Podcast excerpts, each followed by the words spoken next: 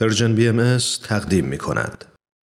و ما تصاویر بسیار دردناک و تکان دهنده از آنچه که این روزها بر مردم عزیز کشور همسایمون افغانستان میگذره حقیقتا بار سنگینی است بر وجدان بشریت و زخم دیگری است بر پیکر عالم انسانی و چقدر جای تأسف و افسوس که این همه ظلم و بیدادگری هرج و مرج و ناامنی وحشت و استراب و شقاوت و خونریزی به نام خدا و به اسم دین اعمال میشه در سایت بهایان ایران با اشاره به بیان حضرت بهاءالله بنیانگذار آین بهایی که از دین به عنوان سبب بزرگ از برای نظم جهان و اطمینان منفل امکان یا تمامی مردمان یاد کردند و دین رو از برای حفظ و اتحاد و اتفاق و محبت و الفت عالم تعریف می کنند می خانیم.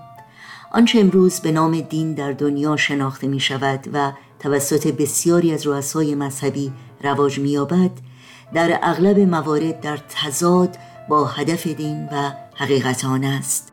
برداشتهایی از دین که آن را معادل با سنت پرستی، تحجر و تعصب می داند و ایمان را در تضاد با اقلانیت می بیند نه تنها به پیشرفت و ترقی نمی انجامد بلکه موجب توجیه و تشویق فرهنگ بیگانگی، تبعیض، ظلم و در نهایت جزمندیشی می شود.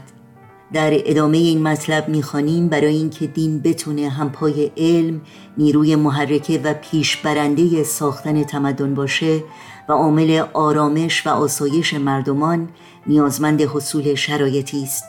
از جمله اینکه دین باید تکیه بر روشنبینی، اقلانیت و حقیقت جویی داشته باشه و بر اهمیت جستجوی حقیقت به طور مستقل تاکید کنه.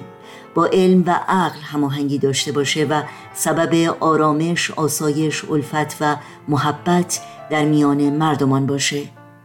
متن کامل در مورد این موضوع رو در سایت باهایان ایران bahaisofiran.org می‌تونید مطالعه کنید.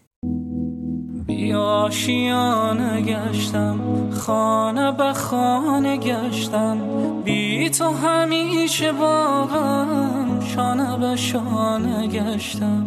عشق یگانه ای من از تو نشانه ای من. بی تو نمک ندارم شعر و ترانه ای من. سرزمین از جفایی سرزمین من. بی سرود و بی صدایی سرزمین من. دردمند بی دوایی سرزمین من. سرزمین من کی غم تو را سرود سرزمین